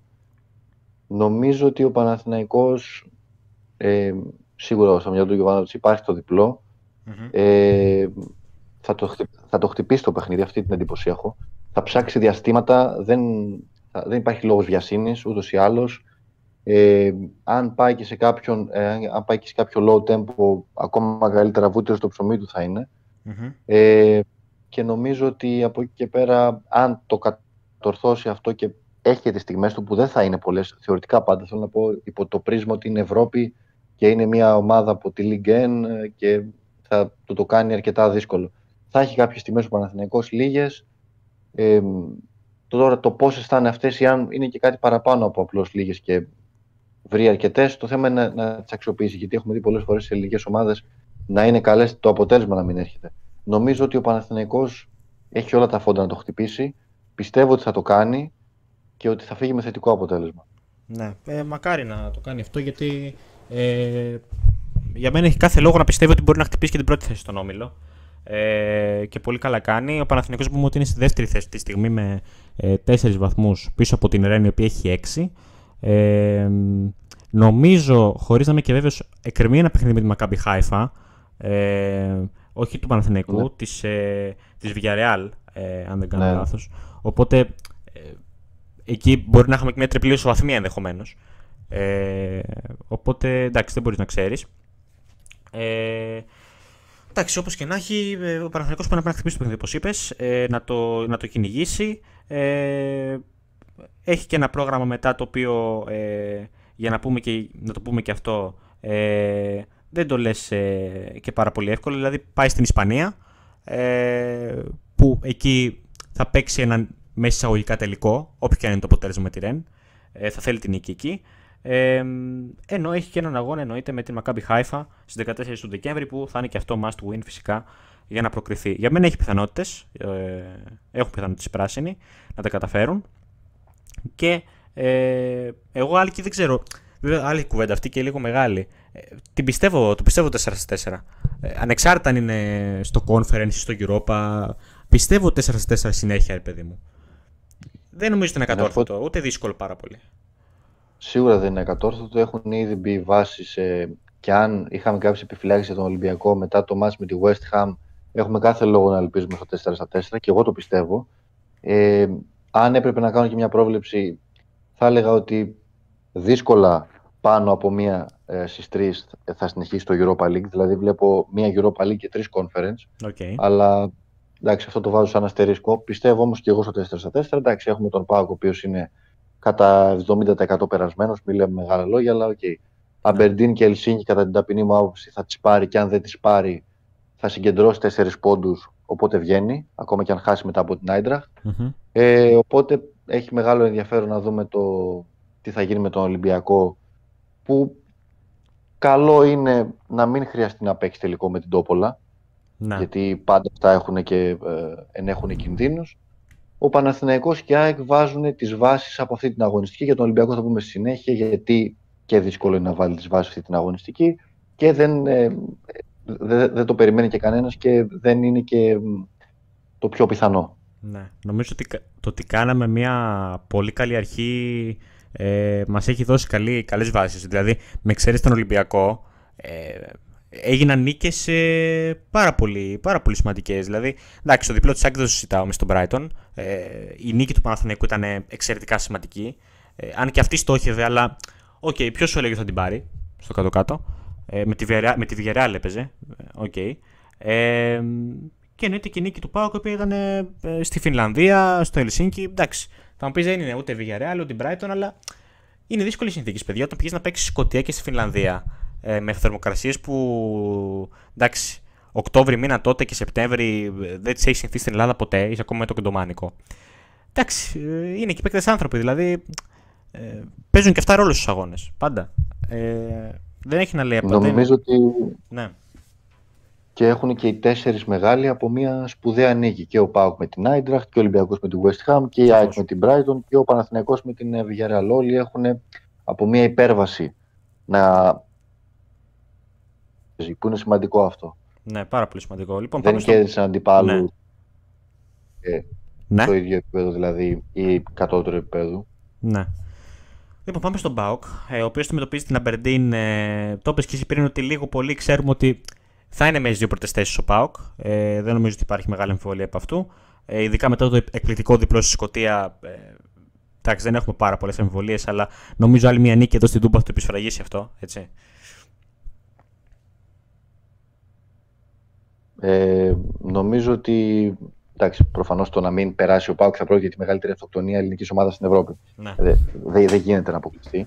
Ε, με μία νίκη τώρα στην, στην, ε, στην επόμενη αγωνιστική, ακόμα και με ένα πόντο ε, στο, στο, με την Ελσίνκη που για μένα εντάξει, και η νίκη είναι όχι διαφαινόμενη αλλά πολύ πιθανή, ε, έχει όλα τα φόντα να κοντραχτυπηθεί με την Άιντραχτ για την πρώτη θέση ε, που του ανοίγει διάπλατα δρόμους για τεράστια πορεία στο conference, την οποία μπορεί να την κάνει, τον πιστεύω τον Πάοκ, το είπα από την αρχή της χρονιάς, μπορεί να μην την κάνει, εγώ αυτή την πεποίθηση έχω ότι ο Πάοκ θα προχωρήσει την οργάνωση, δεν ξέρω τι θα γίνει με τους ε, υπόλοιπους γιατί προέρχονται από το Europa League, σίγουρα παίζει ρόλο και η τύχη, μιλάμε για κληρώσεις, αλλά ο Πάοκ με νίκη προκρίνεται. Και από εκεί και πέρα ό,τι παραπάνω μεταφράζεται σε καλύτερο πλασάρισμα στον ομιλο και σε πολύ πολύ αυξημένες πιθανότητες να έχει καλές κληρώσεις, να προχωρήσει ε, και να κάνει μια πορεία πρωτοφανή. Ναι. Ωραία. Ε, πάμε και στον Ολυμπιακό, ο οποίος ε, έχει μια πολύ δύσκολη αποστολή, αναφεσβήτητα, ε, κόντρα στην, ε, στην West Ham. Ε, εδώ ό,τι αποτέλεσμα και να. Ό,τι βαθμός και να μπει στο, στο τσεπάκι νομίζω καλός θα είναι. Ε, το αφισβητεί κανείς αυτό. Ε, ο Ολυμπιακός, ο οποίος στη στιγμή είναι τρίτος στην ε, βαθμολογία του, του ομίλου του, ε, κάτω από Freiburg και West Ham που είναι ισόβαθμοι με 6 βαθμούς. Ε, ναι, αυτό ό,τι και να πάρει άλλη και νομίζω καλό θα είναι. Νομίζω ότι ήγηκε η ώρα για το πιο δύσκολο παιχνίδι του Ολυμπιακού στους ομίλους φέτος. Ναι. Ε, ένα παιχνίδι το οποίο το είχαμε χαρακτηρίσει έτσι εξ αρχής. Ο Ολυμπιακός δεν πρόκειται να χρεωθεί οποιοδήποτε αποτέλεσμα. Θέλω να πω κακό, κακή εμφάνιση. Το μόνο που θα πρέπει να προσέξει είναι το να φανεί ανταγωνιστικός ανεξαρτήτως αποτελέσματος. Δηλαδή να σταθεί στο ύψος των περιστάσεων, να μην διαλυθεί αν έρθει η ήττα. Γιατί στο κομμάτι της ψυχολογίας και στο κομμάτι του τι κάνουμε, ρε παιδιά, όταν είμαστε πίσω στο σκορ, έχει πρόβλημα ο Ολυμπιακός. Το έχεις πει και εσύ, το έχει πει και ο Δημήτρης σε άλλες εκπομπές, ότι όταν βρεθεί ο Ολυμπιακός πίσω στο σκορ, δεν είναι μόνο το αν θα καταφέρει να το ανατρέψει, αν καταφέρει να πάρει στο το είναι το πώς το διαχειρίζεται. Δηλαδή τον παίρνει πολύ από κάτω. Ναι. Ε, αυτό είναι ένα ζήτημα, αλλά από εκεί και πέρα πηγαίνει σε μια δύσκολη έδρα. Τα αγγλικά γήπεδα γέρνουν, να το πω έτσι. Ε, το έχουν αυτό και αντιμετωπίζει το φαβορή για την πρωτιά στον Όμιλο. Το ισοδυναμεί με χρυσάφι, δεν έχουμε κάτι άλλο να πούμε. Ναι, όντως, ε, εντάξει, ε, Κανείς δεν θα χρεώσει τον Ολυμπιακό τίποτα εκτός αν η ήττα που θα έρθει, αν έρθει, ε, που ελπίζουμε μην έρθει, ε, είναι μια ήττα εξευτελιστική. Και έχουμε δει και έναν Ολυμπιακό, ο οποίος να μην έχει θέση στο ύψος των περιστάσεων. Α πούμε, κοντά στην Εφράιμπουργκ, ο Ολυμπιακός ιτήθηκε με 2-3 στο Καραϊσκάκης, αλλά ε, οριακά, όχι οριακά, χειροκροτήθηκε. Δηλαδή, γιατί ήταν πολύ ανταγωνιστικός, έπαιξε και τα καλά. Οπότε, αν γίνει κάτι αντίστοιχο και εδώ, δεν νομίζω ότι ο Ολυμπιακός θα, ε, θα χρεωθεί κάτι πέρα από αυτό, πάμε στην ε, τελευταία κατά σειρά αναμέτρηση, τη ΣΑΚ με τη Μαρσέη, στις 10 και αυτή. ουσιαστικά, ε, να πούμε ότι η ΕΚ θα είναι χωρίς τον ε, Στάνκοβες από τα δοκάρια, εξού και χρησιμοποιήσει το Θανασιάδη κόντρα στην, ε, στην Κηφισιά για να πάρει ρυθμό. Ε, θα είναι εκείνος κόντρα στην Μαρσέη στα, στα goal post. Ε, εντάξει, πάει για την νίκη η ΑΕΚ νομίζω, Άλκη.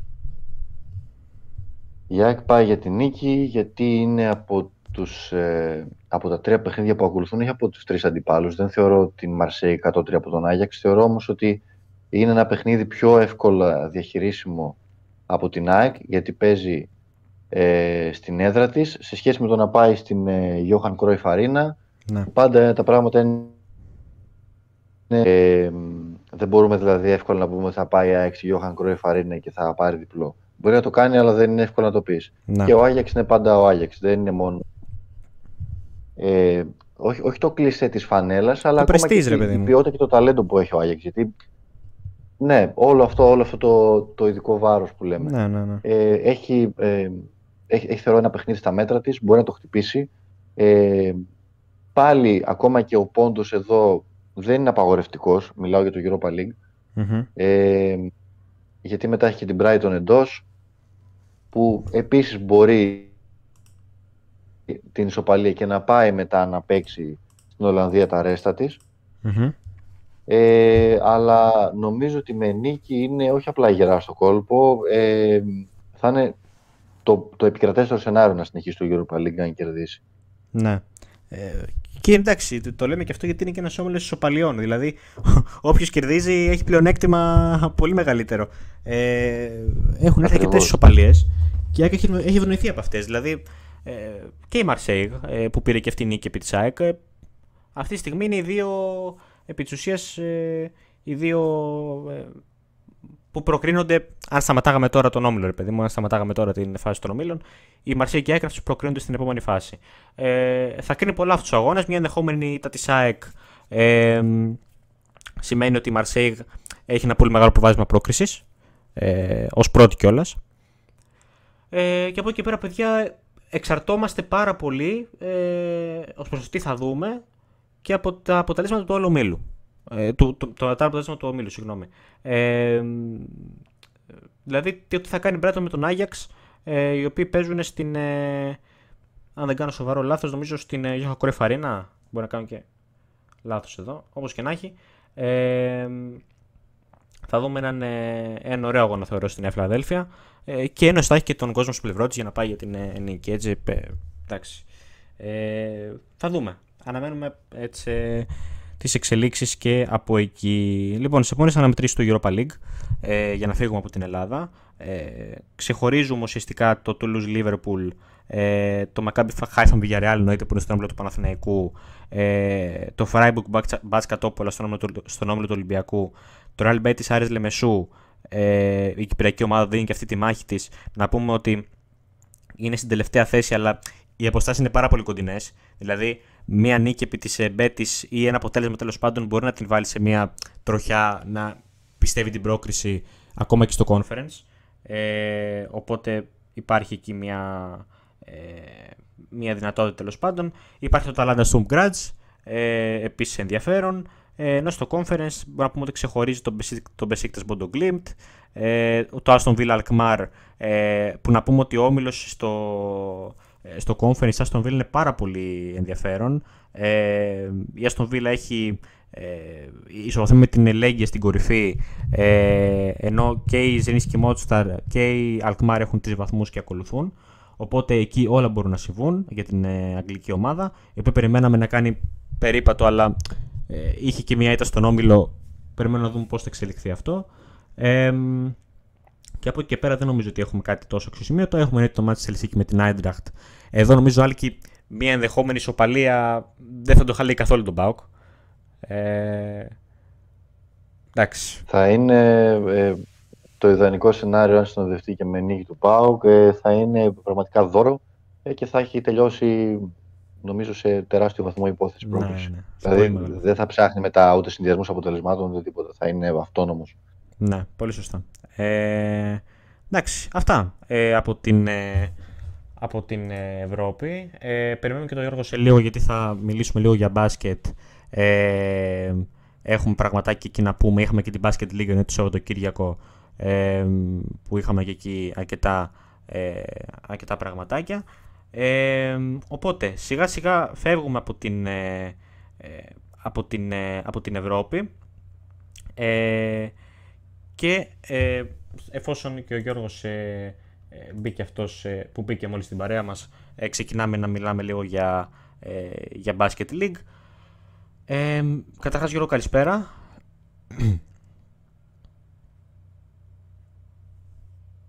Δεν τον ακούμε τον Γιώργο ακόμα. Α, Καλησπέρα και από μένα.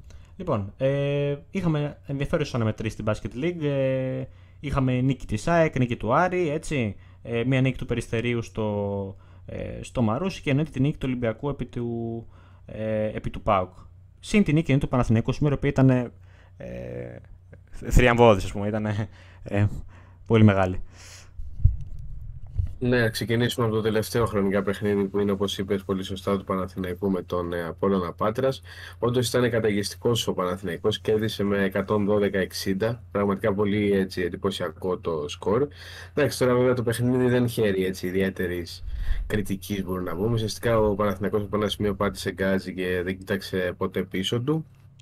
Ε, να πούμε μάλιστα ότι ο, ο Απόλλων Πάτρας έπαιζε και χωρίς τον πρώτο του σκόρε, τον TJ Starks και με υπηρεσιακό Ε, στα πολύ θετικά είναι η εμφάνιση για τον Παναθηναϊκό του Έναν Γκόμεθ, ο οποίος είχε double-double με 5 στα 5 τρίποντα και ε, με 11 πόντους και 11 rebound. Και στα, επίσης πολύ θετικό είναι και η εμφάνιση του Μωραήτη που είναι έτσι από τις πρώτες πολύ καλές του εμφανίσεις ε, φέτος. Δηλαδή είναι καλό που ένας ένας παίκτης αποκτάει ξανά αριθμό ε, και ουσιαστικά ήταν τέτοια μεγάλη διαφορά δυναμικότητας των δύο ομάδων που δεν έχει νόημα να κάνουμε κάποιο περαιτέρω σχόλιο. Ο Παναθηναϊκός ήταν πάρα πολύ ανώτερος και πολύ δίκαια κατέληξε να και παίρνει το παιχνίδι. Ενώ έκανε και εκτεταμένο rotation που σίγουρα θα τον βοηθήσει στην οικονομία της Ευρωλίγκας που έρχονται δύσκολα παιχνίδια. Πάμε τώρα στο παιχνίδι του ΠΑΟΚ με τον Ολυμπιακό, στο παιχνίδι στην Πηλαία. Ουσιαστικά ο Ολυμπιακός επέστρεψε στις νίκες μετά από μια δύσκολη εβδομάδα που γνώρισε έτσι, δύο συνεχόμενες ήττες από Παναθηναϊκό και Φενέρ Μπαχτσέ με την κλασική του έτσι άμυνα που όταν καταφέρει να την ε, εντείνει και να είναι καθόλου τη διάρκεια του παιχνιδιού κυριαρχεί. Ε, ο Φάλι ήταν εξαιρετικός, ο οποίος ε, έγραψε ιστορία κάνοντας ένα εκπληκτικό triple-double με 10 πόντους, 10 rebound και 11 assist. Μάλιστα κάτι τέτοιο είχε να συμβεί από τον Βολκόφ το 1993. Ε, έφτασαν στο 4-1 οι Πυραιώτες. Καλό για την ψυχολογία τους ότι πήραν νίκη αμέσως μετά την είδα τους από, το, από τον Παναθηναϊκό. Ο, στα θετικά είναι πολύ ο, ε, η εμφάνιση του Ίγνας Βρασδέικης που είναι ουσιαστικά η πρώτη του έτσι θετική εμφάνιση που σκόραρε 14 πόντους. Ο Παπα-Νικολάου και αυτός μετά από αρκετά παιχνίδια ήταν επίσης καλός με 17 πόντους. Και ουσιαστικά μετά την πρώτη για τη κακή περίοδο που ο Ολυμπιακός είχε assist 6 λάθη και μάλιστα ήταν ε, και η περίοδος που χρησιμοποιήθηκε για λίγο Τανούλης αλλά εν τέλει ο Παρτζόκας τον απέσυρε μετά από δύο λεπτά και δεν τον ξαναχρησιμοποιήσει από όντως και του Νίκολα Μιλουτίνοφ. Ε, από εκεί και πέρα ο Ολυμπιακός πάτησε καλύτερα στα πόδια του και με οδηγό την άμυνα κατέληξε στη νίκη. Ο Μπραζδέκης είχε 14 πόντους, 5 στα 3 δίποτα, 2-5 τρίποτα, 4 στις 4 βολές. Ο Παπα-Νικολάου 17 με 5 στα 6 δίποτα, 2-3 τρίποτα και 1 στις 2 βολές. Και στα αρνητικά πρέπει να πούμε ότι είναι άλλη μια πολύ μέτρια εμφάνιση του Τόμας Γουόκα, ο οποίος δείχνει ότι είναι πραγματικά πάρα πολύ κουρασμένος. Και αν ο Ολυμπιακός δεν βρει κάποια λύση εκεί, ίσως με τον Λούτζι να παίρνει κάποια λεπτά ή κάποια άλλη, θεωρώ ότι θα έχει μεγάλο πρόβλημα γιατί καλό ή κακός βασίζεται πάρα πολύ στο παιχνίδι του Γόκα. Ποιος αυτός δεν είναι καλά θα έχει προβλήματα. Ωστόσο, είναι θετικό ότι επέστρεψε στις νίκες. Πάμε τώρα στο παιχνίδι του Προμηθέα με το Λαύριο. Για αυτός πέτυχε έτσι μια ευρεία νίκη με 173. Ε, έκανε ένα εξαιρετικό πρώτο ημίχρονο, στο οποίο σημείωσε 63 ε, πόντους. Κορυφαίο για τους νικητές ήταν ο Χέιλ και ο Κουάν, με τα δύο γκαρντ που ολοκλήρωσαν το ματς με 24 22 πόντους αντίστοιχα. Και από την άλλη το Λαύριο έπεσε στο 3-2 με διακριθέντες στον Καστανίδα και τον Μουρ που είχαν από 15 και 12 πόντους αντίστοιχα. Ουσιαστικά το παιχνίδι άρχισε να ξεχωρίζει όταν ο Προμηθέας πήρε μια διαφορά με ένα σερί που έτρεξε 11-2 και προηγήθηκε 18-7 στο τέταρτο λεπτό και η μεγαλύτερη διαφορά του πρώτου δεκαλέπτου ήταν στο 13 όταν έφτασε στο 33-22. Η διαφορά έφτασε μέχρι και τους 29 πόντους για το 63-34 και τελικά με μια έτσι πολύ επιβλητική εμφάνιση έφτασε στο 173, άλλη μια πολύ σημαντική νίκη για τον Προμηθέα. Πάμε τώρα στο παιχνίδι του Μαρουσίου με το Περιστέρι, το οποίο είχε μια ωραία χρειά γιατί το Μαρούσι βράβευσε μάλιστα και τον ε, Βασίλη Σπανούλη για την πορεία του με την ομάδα. Αλλά βέβαια αυτό δεν ε, βοήθησε ιδιαίτερα το Μαρούσι, το οποίο γνώρισε την ήττα και μάλιστα βαριά ήταν το Περιστέρι με 103-74. Ε, το έφτασαν στο 2-3 η, η ομάδα των Δυτικών Προαστών έφτασε στο 2-3. Ο διακριθέντας ήταν ο Jalen Hadj που έκανε πράγματα και θάματα με 23 πόντους, 5 στα 6 δίποτα, 4-5 τρίποτα και μία στις μία βολές. Mm. Ε, Επίσης και ο Ράγκλαν ήταν πάρα πολύ καλός με 13 πόντους και 12 assists σε λιγότερα από 22 λεπτά συμμετοχής. Στο Δε Μαρούσι, το, στα πολύ θετικά ήταν πολύ μεγάλη το ευστοχία από τις ελεύθερες βολές, όπου είχε 14-14 στο, στο πρώτο δεκάλεπτο και 19-20 στο πρώτο μέρος. Αλλά από εκεί και πέρα δεν διασώθηκαν ιδιαίτεροι. Πέρα από τον Χιλ και τον Ραντούλιτσα δεν υπήρχαν ε, κάποιοι άλλοι διακριθέντες και μοιραία το Μαρούσι γνώρισε την ήττα. Τώρα στο παιχνίδι του Κολοσσού με τον Άρη οι Κιτρινόμαυροι επικράτησαν με 88-78 του Κολοσσού σε ένα παιχνίδι που το σκορ δείχνει ότι επικράτησαν εύκολα στην πραγματικότητα δεν ήταν τόσο εύκολη η νίκη για τους Κιτρινόμαυρους. Ο πρωταγωνιστής ήταν ο Μπάνκστον με 21 πόντους με 8 στα 10 δίποτα και 5 στις 8 βολές και 6 rebound. Ε, ενώ πολύ καλή παρουσία είχαν και ο, ο Γκάλινα, το οποίο ήταν και ο μοιραίος στο παιχνίδι στο, του Eurocup και ο Μποχορίδης με 19 και 11 πόντους αντίστοιχα. Από την άλλη ο Άντριου Γκάουντλοκ ήταν ο κορυφαίος με 22 πόντους αλλά χωρίς να βοηθήσει ιδιαίτερα τους Ροδίτες να καταφέρουν κάτι παραπάνω στο παιχνίδι και ουσιαστικά ο, ο Άρης ε, ε, κατάφερε να κλειδώσει την νίκη στο τρίτο δεκάλεπτο που πήρε μια διαφορά 8 πόντων και σιγά σιγά σταδιακά πήρε το προβάσμα που χρειαζόταν για να κατακτήσει την νίκη. Και ολοκληρώνουμε με το παιχνίδι της ΑΕΚ με την ε, Καρδίτσα, όπου η ΑΕΚ κέρδισε εύκολα με 103-88. Είχε ανάγκη έτσι μια πολύ καλή εμφάνιση για η ομάδα του Πλάθα. Ε, ο πρώτος κόρη των νικητών ήταν ο Jason Ράντλ που μέτρησε 20 πόντους με 6 στα 8 τρίποντα και ακολούθησε ο Κουσμίνσκας με 17 πόντους και 3 στα 4 από την περιφέρεια και ουσιαστικά ήταν ένα παιχνίδι που η ΑΕΚ είχε καθόλου τη διάρκεια του τον έλεγχο, δεν αντιμετώπισε ιδιαίτερα προβλήματα. Η Καραδίτσα δεν είναι φανερά πιο αδύναμης, είναι χαμηλότερης δυναμικότητας από την ΑΕΚ και έτσι η ΑΕΚ κατάφερε ακόμα μία νίκη. Ωραία. Ε, ευχαριστούμε και τον, ε, και τον ε, ε, Γιώργο. Λοιπόν, να πούμε επίσης ότι έχουμε και αναμετρήσει σε, σε Eurocup και σε BCL, έτσι, έτσι Γιώργο. Εντάξει, τώρα ίσως πιάνει λίγο διάβαστο, αλλά εντάξει, να πούμε έτσι δύο λόγια, έτσι αναφορικά απλά.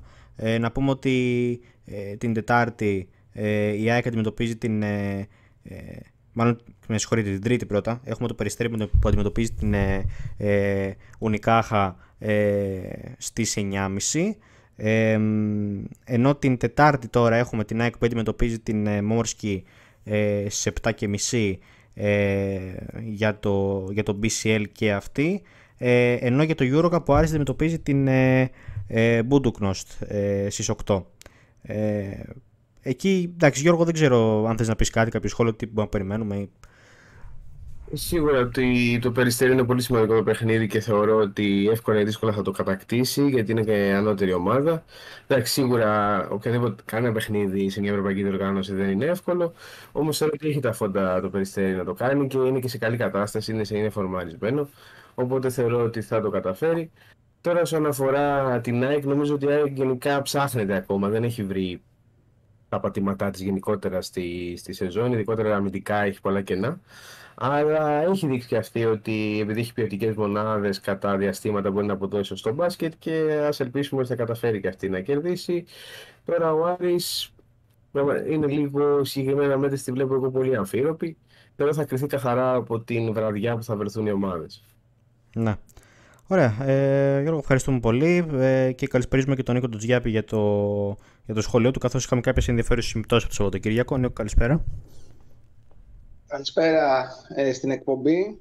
Πράγματι ήταν ε, ειδικά από την 10η αγωνιστική του Super League προκύψαν έτσι κάποια πολύ ενδιαφέροντα στατιστικά ε, στοιχεία. Ε, αυτό, ας, πάμε, ας ξεκινήσουμε από το τέλος. Αυτό που προέκυψε μετά τον γκολ που σημείωσε ο Όφη μέσα στις αίρες, παρά το γεγονός ότι ιτήθηκε εν τέλει με ανατροπή από τον Πανσεραϊκό, αυτό λοιπόν που προέκυψε είναι ότι ε, για πρώτη φορά μετά από, τη, μετά από 34,5 μήνες, σχεδόν τρία χρόνια δηλαδή, από το Δεκέμβριο του 2020 και τη 13η αγωνιστική της σεζόν 2021, σε εποχές δηλαδή ε, πανδημίας και lockdown, για πρώτη φορά σκόραν όλοι οι φιλοξενούμενοι σε μια, ε, σε μια αγωνιστική ε, στη Super League.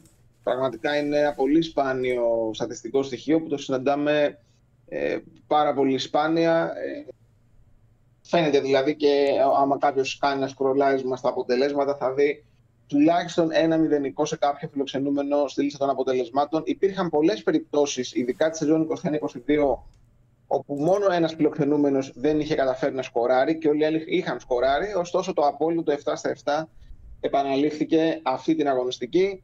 Και να πούμε ότι γενικότερα ήταν και μια αποθέωση γενικώ των ε, φιλοξενούμενων ο Πανσεραϊκός κατάφερε κάπως να σώσει την ε, παρτίδα για τους γηπεδούχους ε, που ήταν η μοναδική νίκη γηπεδούχων. Ε, είχαμε τέσσερα διπλά και δύο ε, ισοπαλίες. να πάμε σε μια, σε μια από τις ισοπαλίες, σε αυτή τη σκηφισιάς με την ΑΕΚ, όπου ε, επιβεβαιώθηκε αυτό που είχα πει και σε προηγούμενη εκπομπή, ότι η Φυσιά δείχνει να είναι ομάδα, να είναι σκληρό καρύδι. θα πολύ, πολύ ακριβά το Μάρι της, στη μάχη της παραμονής στην κατηγορία. Ε, πήρε ακόμα ένα θετικό αποτέλεσμα. Πολύ δύσκολα βέβαια αυτή τη φορά ε, απέναντι στην ταμπλούχο ε, ΑΕΚ. Ε, να πούμε ότι ε, ε, με, με, τη, με την ισοφάριση στο 25ο λεπτό, την αποφυγή της ήττας, έγραψε και ιστορία ως ομάδα, κάτι που θα το γράψω αύριο στο athleticsquare.gr, καθώς έγινε η πρώτη σταχτοπούτα, όχι απλά νεοφώτιστη, ε, νεοφώτιστη πρώτη φορά στην κατηγορία εννοούμε, σταχτοπούτα ομάδα μέσα στον 21ο αιώνα, η οποία ε, διατήρησε το άϊντο της έδρας στα πέντε πρώτα παιχνίδια και η επιτυχία γίνεται ακόμη μεγαλύτερη δεδομένου ότι δεν έχει δικό της γήπεδο όπως γνωρίζουμε ε, και παίζει, έχει παίξει κάποιους αγώνες στη Λαμία, χθες είχε παίξει στην Κεσαριανή, γυρίζει δηλαδή σε διάφορα γήπεδα, οπότε η επιτυχία γίνεται ακόμα μεγαλύτερη. Αν βέβαια αναλογιστούμε ότι έχει υποδεχθεί ε, μέχρι στιγμής ε, ως γηπεδούχος ε, ομάδες όπως ο Όφη και η ΑΕΚ, ας πούμε, που κατά πάσα πιθανότητα, όχι, πολύ πιθανόν θα είναι και στην πρώτη εξάδα του βαθμολογικού πίνακα. Να πούμε ότι είναι η 13η σταχτοπούτα στην ιστορία της Α Εθνικής και Super League τα τελευταία 23 χρόνια όπου συμμετείχε στην κατηγορία. Οι όλες οι υπόλοιπες, να τις πω εντάχει, ο Ακράτητος, η Καλυθέα, η Χαλκιδόνα, η Κέρκυρα, ο Εργοτέλη, ο Αστέρας Τρίπολης, ο Θρασίβουλος, ο Πανθρακικός, ο Πλατανιάς, η Καλονία, η Λαμία και ο Βόλος και οι 12 προηγούμενες ομάδες που προανέφερα, στα πέντε πρώτα τους παιχνίδια ως τακτοπούτε στη Super League είχαν τουλάχιστον ε, μία ήττα ε, στον απολογισμό τους. Οπότε η επιτυχία γίνεται ακόμη ε, μεγαλύτερη. Να πούμε ένα άλλο ιδιαίτερο στοιχείο που προέκυψε είναι το γεγονός ότι ο, ο Αστέρας Τρίπολης έφυγε με πολύ σπουδαίο διπλό από το Αγρίνιο που τον απομακρύνει από τις θέσεις της παραμονής, του δίνει ένα μαξιλαράκι 5 βαθμών ε, ασφαλείας από τη διαδικευμένη ζώνη, όπου αυτή τη στιγμή βρίσκονται στους 6 βαθμούς ε, ο Πανετολικός, ο Πας Γιάννενα και ο Βόλος, με ίδιο απολογισμό 1-3-6. Ε, εδώ λοιπόν τι προκύπτει το οποίο το έγραψα και στο athleticfree.gr, είναι το γεγονός ότι ο Πανατολικό αγνοεί τη νίκη εναντίον του Αστέρα Τρίπολης από τις 10 Ιανουαρίου του 2016, μιλάμε τώρα για ένα διάστημα σχεδόν 8 χρόνια, ε, και για 18 συνεχόμενα παιχνίδια. Γιατί είναι ομάδες που παίζουν συνεχώς, έχουν παίξει και στα play-out μαζί και είναι πολύ παράξενο δεδομένου ότι δεν είναι δύο ομάδες από διαφορετικά βαθμολογικά ράφια. Συνήθως είναι ομάδες που τερματίζουν κοντά στη βαθμολογία, είναι ανταγωνιστικές, ε, παλεύαν για την παραμονή τους κατηγορία, βρίσκονται κοντά βαθμολογικά. Δεν είναι δηλαδή ότι είναι ομάδα του, από το Big Five με ομάδα που παλεύει για παραμονή. Οπότε εδώ μιλάμε για ένα πολύ ιδιαίτερο επίτευγμα ε, του Αστέρα. Ε, ήταν 10 Ιανουαρίου του 2016, όταν ο Πανατολικός πολύ δύσκολα τότε είχε κερδίσει με 2-1 έκτοτε στα 18 μάτς που μεσολάβησαν μέχρι σήμερα έχουμε 8 νίκες του Αστέρα και 10 ισοπαλίες σε επίσημα πάντα μάτς ανεξαρτήτου ε, έδρας. Ένα άλλο ιδιαίτερο της αγωνιστικής ήταν το διπλό του ατρωμί του μέσα στο της Βικελίδης εναντίον του Άρη. Ήταν η δεύτερη νίκη του ατρώμη του που σκοράρει και τρία τέρματα και στα δύο παιχνίδια. Δηλαδή ε, είχε πάρει τρεις βαθμούς στα το πρώτα μάτι πρωταθλήματος και πήρε τους διπλάσιους σε δύο μόλις αγώνες πραγματικά πολύ, δυνα, πολύ σημαντικό το 2 στα 2 που καταλαβαίνετε όταν μια ομάδα μάχεται για την παραμονή της ε, ακόμα και μία νίκη κάνει τη διαφορά πόσο μάλλον όταν είναι δύο ε, συνεχόμενες. Ε, σίγουρα ήταν αξιοσημείωτο το, το, το σπουδαίο διπλό του Πάουκ μέσα στο Γιώργιος ε, Καραϊσκάκης όπου ο Ολυμπιακός είχε δεχθεί ε, να πούμε 5 γκολ στο, στις, στις 9 πρώτα μάτια του πρωταθλήματος και δέχτηκε 4 μαζεμένα σε ένα παιχνίδι. Δηλαδή και αυτά τα οξύμορα των αριθμών. Και να πούμε βέβαια ότι σε εποχές Super League είναι η πρώτη φορά που ο Πάοκ σε επίπεδο κανονικής διάρκειας πρωταθλήματος ε, κάνει δύο συνεχόμενα διπλά ε, εναντίον του Ολυμπιακού εκτός έδρας. Ε, Πρωτοπόρος της βαθμολογίας αυτή τη στιγμή παραμένει ο Παναθηναϊκός, ο οποίος έχει και τις λιγότερες απώλειες ε, βαθμών μέχρι στιγμής. Έχει την καλύτερη επίθεση και άμυνα ε, του πρωταθλήματος. Καμιά φορά δηλαδή είναι αυτό που λέμε ότι και οι αριθμοί αποτυπώνουν ε, την πραγματική εικόνα. Να πούμε ότι έχει οριστεί να διεξαχθεί το μάτς, το μόνο, η μόνη εκκρεμότητα που υπάρχει αυτή τη στιγμή στο πρωτάθλημα που είναι το Βόλος Πανσεραϊκός, το οποίο θα διεξαχθεί ε, στις 29 ε, Νοεμβρίου. Το οποίο είχε αναβληθεί, να πούμε, λόγω των πλημμυρών που είχαν ε, γίνει και είχαν κάνει μεγάλη ζημιά στην πόλη του Βόλου. Τώρα, στη Super League 2, ε, ο Λεβαδιακός συνεχίζει απτόητος, πέρασε και από το Καθατζόγλιο ε, επικράτησε 0 εναντίον του Ηρακλή. Είναι η μόνη ομάδα της κατηγορίας και όλων των εθνικών κατηγοριών γενικότερα που έχει αυτή τη στιγμή ακόμα το απόλυτο 6 νίκες σε εισάριθμα ε, παιχνίδια. Είναι το, το αδιαφιλονίκη το πλέον φαβορή για την άνοδο από τον βόρειο ε, όμιλο. Στο νότιο όμιλο ε, είναι τα πράγματα, όλοι είναι πάρα πολύ κοντά. Τα Χανιά σήμερα περάσαν από την Καλυφαία, πήραν κάποιο, ένα ας πούμε μικρό προβάδισμα, αλλά είναι η κατάσταση πάρα πολύ ρευστή. Είναι πολλές ομάδες κοντά και σίγουρα έπαιξε μεγάλο ρόλο βέβαια σε αυτό η επική ανατροπή, θα έλεγα, του Ιωνικού εναντίον της Καλαμάτας, η οποία προηγούταν στην νίκη με 0-2, αλλά στο τέλος, στα τελευταία λεπτά, έγινε ανατροπή στο δεύτερο μήχρονο και ιτήθηκε τελικά με 3-2. Τώρα, στην γάμα κατηγορία, στην γάμα εθνική, είχαμε μεγάλη νίκη με ανατροπή του Πανιωνίου μέσα στη Βιωτία εναντίον του ΑΟΗ Πάτου.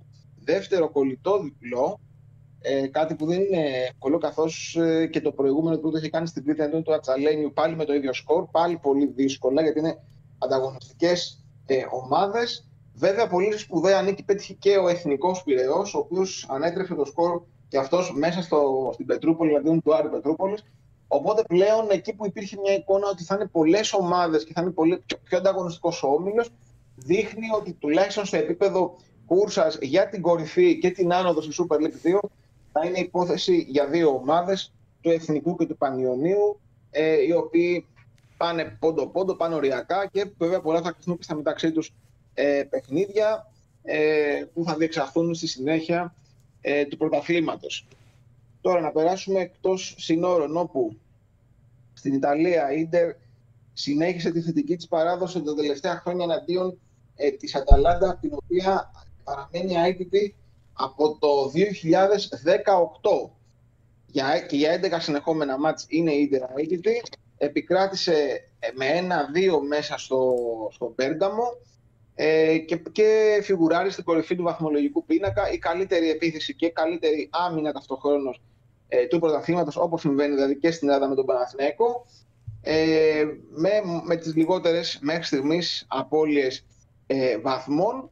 Σίγουρα ε, ήταν μεγάλο, ε, έχει κάνει μεγάλο πισωγύρισμα η Μίλαν τις τελευταίες αγωνιστικές, η οποία έχει μόλις ένα βαθμό στα τρία τελευταία μάτς. Ε, είχε δέχτηκε η σοκ με 0-1 από την Ουντινέζε και έχασε πολύτιμο έδαφος στη μάχη για το Σκουντέτο. Ε, όπως βέβαια και η Νάπολη, η οποία εντάξει, έχει, είχε μείνει εξ αρχής πολύ πίσω και προσπαθεί να καλύψει έδαφος, δηλαδή αυτές βρίσκονται λίγο πιο πίσω. Ε, η Ιντερ και η Ιουβέντους δείχνουν αυτή τη στιγμή οι επικρατέστερες, οι οποίες η Ιουβέντου πέρασε με σπουδαία νίκη με 0-1 από τη Φλωρεντία. Ε, είναι οι δύο ομάδες οι οποίες θα αναμετρηθούν και στο Derby Ιταλία μετά την διακοπή των εθνικών ομάδων που θα γίνει ε, τον Νοέμβριο. Ε, και δείχνουν αυτή τη στιγμή να είναι επικρατέστερες για τη μάχη τίτλου, αλλά είναι ακόμα πάρα πολύ νωρίς. Δηλαδή, είμαστε, φανταστείτε, ε, ούτε στο 1 του πρωταθλήματος. Είναι πολύ μικρό ακόμα ε, το δείγμα. Η Ρώμα ε, είχε ακόμα μια περιπετειώδη νίκη στις καθυστερήσεις ε, στο Ολύμπικο, αυτή τη φορά αντίον της Λέτσε. Ε, οι υπόλοιπες, οι υπόλοιπες ομάδες του Νότου, ε, όπως είπα και πριν, η Νάπολη δείχνει να συνέρχεται. Η Λάτσιο μετά από τρεις συνεχόμενες νίκες ιτήθηκε με ένα 0 από την Πολώνια, η οποία μπορεί να κάνει εξαιρετική σεζόν μέχρι στιγμής. Με μόλις μία ήττα στα πρώτα 11 παιχνίδια κάνει πορεία Ευρώπης, να δούμε πόσο θα μπορέσει να αντέξει. Σε αυτό γενικώς είναι ακόμα η κατάσταση ανακατεμένη στο, ε, στο, βάθ, στο επίπεδο βαθμολογίας, καθώς ας πούμε βλέπουμε ότι τόσο η Ρώμα όσο η Φιωρεντίνα όσο και η Λάτσιο αυτή τη στιγμή είναι εκτός ευρωπαϊκών ε, θέσεων. Ξαναλέω, είναι πολύ νωρίς, αλλά είμαστε 10η αγωνιστική, δεν είναι δηλαδή. Βγαίνει μια πρώτη εικόνα, υπάρχει. Ε, τώρα να, πούμε, να πάμε στην Πορτογαλία όπου ε, είχαμε το σοκ στον Τραγκάο όπου η Πόρτο ιτήθηκε από την Εστορίλ με 0-1 ε, και έχασε πολύτιμο έδαφος για τη μάχη της κορυφής. Ε, η Μπενφίκα μετά το δικό της σοκ της προηγούμενης αγωνιστικής ε, πέρασε με 0-2 από την Τζάβες εύκολα και παραμένει πίσω από τη μόνη πρώτη Sporting η οποία έχει μόνο μία απώλεια μέχρι στιγμής στο πρωτάθλημα ε, είναι στην κορυφή της βαθμολογίας, η οποία όμως επικράτησε και αυτή πολύ δύσκολη εναντίον της Εστρέλα Αμαδόρα. Πάλι ε, στα τελευταία λεπτά είναι το τέταρτο παιχνίδι νομίζω φέτος που η Sporting κερδίζει στα τελευταία λεπτά του, του αγώνα. Η Μπράγκα ε, εξυνέτριψε με 6-1 την Πορτιμονένσε μετά από την αντίστοιχη δική της γκέλα την προηγούμενη αγωνιστική και είναι στην τέταρτη θέση της βαθμολογίας. Πολύτιμο βέβαια έδαφος έχει χάσει αυτή τη στιγμή η Μποαβίστα, η οποία έχει κάνει εξαιρετικό ξεκίνημα. Ε, ωστόσο, με, έχει αυτή τη στιγμή πέντε συνεχόμενα μάτς χωρίς νίκη. Ιτήθηκε προχθές μάλιστα και από τη Ρίο Άβε. Ε, και πλέον είναι εκτός ευρωπαϊκών ε, θέσεων. Ε, να πούμε ότι την επόμενη αγωνιστική έχουμε το σπουδαίο ντέρμπι στη Λισαβόνα που η Μπερφίκα θα αντιμετωπίσει τη Sporting Derby κορυφής ε, του πρωταθλήματος. Το μάτς θα γίνει ε, το βράδυ της Κυριακής. Οπότε το, από το συγκεκριμένο παιχνίδι θα, θα ίσως προκύψει μια καλύτερη εικόνα για την κορυφή της βαθμολογίας δεδομένου ότι έχουν, έχει παίξει Benfica Porto οπότε θα έχουμε έτσι μια πιο ολοκληρωμένη εικόνα. Τώρα στη δεύτερη κατηγορία εδώ είχαμε το εξής περίεργο. Ε, δεν επικράτησε κανείς από τους τέσσερις πρωτοπόρους του βαθμολογικού πίνακα. Ε, δεδομένου ότι η AVS, η έκπληξη του φετινού πρωταθλήματο, έκανε την πρώτη της ήττα και μάλιστα απρόσμενη ήττα εντός έδρας από την Όλιβε Ρένσε με 0-1. Παρά, παρά τα αυτά παραμένει στην κορυφή. Στο νησιωτικό ντέρμπι στα νησιά Μαβέιρα, η Νασιονάλ έμεινε στο 1-1 με την Σάντα Κλάρα. Ε, πρόβλεψη που ε, παιχνίδι το είχα προβλέψει στη στοιχηματική στήλη στο athleticsquare.gr που, στο άρθρο που είχε γίνει την Παρασκευή. Οπότε μείναν και οι δύο ομάδες στους 17 βαθμούς. Ε, η μήνυ έκπληξη της αγωνιστικής ήταν η ήττα της Μαρίτιμα από την Ουνιά Ολεχηρία με 4-3 σε match Grand Guignol στο Μαγκαλάες Πεσόα ε, όπου να πούμε ότι οι γηπεδούχοι προηγήθηκαν τέσσερι, σε, σε τρεις περιπτώσεις. Ισοφάρισε και τις τρεις περιπτώσεις η ομάδα των νησιών Μαβέιρα ωστόσο ε, στο, στα τελευταία λεπτά η Λεϊρέ έκανε το 4-3 και υποχρέωσε τη Μαρίτιμο στην τρίτη της ήττα σε 9 μάτς η οποία Μαρίτιμο βρίσκεται 6 βαθμούς από την κορυφή. Έχει χάσει και αυτή πολύτιμο έδαφος ε, στη μάχη που κάνει για να επιστρέψει στη μεγάλη κατηγορία ε, στην οποία όπως έχω πει έχει, είχε αγωνιστεί για 38 ε, συνεχόμενα χρόνια. Ε, αναμένεται με μεγάλο ενδιαφέρον σίγουρα η Ευρωπαϊκή Εβδομάδα που έρχεται ε, τόσο σε επίπεδο Champions League όσο και σε επίπεδο Europa League και Conference ε, League. Υπάρχουν ομάδες οι οποίες ε, ουσιαστικά παίζουν την ευρωπαϊκή τους ύπαρξη θα έλεγα ε, στα παιχνίδια που έρχονται όπως για παράδειγμα η Milan και η Benfica οι οποίες είναι οι μόνες ομάδες που δεν έχουν σκοράρει ακόμα στους ομίλους ε, του Champions League. Ε, τώρα για τις ελληνικές ομάδες, σίγουρα ο ΠΑΟΚ είναι κάπως πιο άνετος και είναι, είναι το τυπικό για την εξασφάλιση της ε, πρόκρισης. Οι τρεις ομάδες από την Αθήνα είναι πολύ ρευστή η κατάσταση, έχουν και τρεις από τέσσερις βαθμούς. Ε, τόσο η ΑΕΚ που θα υποδεχθεί τη Μαρσέη, όσο και ο Παναθηναϊκός που θα πάει στη Γαλλία και ο Ολυμπιακός που θα πάει στην Αγγλία. Πραγματικά η μπάλα και είναι πολύ κρίσιμα τα παιχνίδια. Και βέβαια θα είμαστε εδώ την ε, ανανεώνουμε το ραντεβού μας για την εκπομπή της επόμενης Δευτέρας όπου θα είναι σίγουρα η κατάσταση πολύ πιο ξεκάθαρη και σε σχέση και με τις ελληνικές ομάδες και τη συνέχεια τους ε, στην Ευρώπη το 2024. Ωραία, ευχαριστούμε πολύ και τον ε, Νίκο. Ε, εμείς κλείνουμε για σήμερα. Ραντεβού πάλι την Παρασκευή με ε, live εκπομπή. Ε, μέχρι τότε καλή συνέχεια και καλό βράδυ.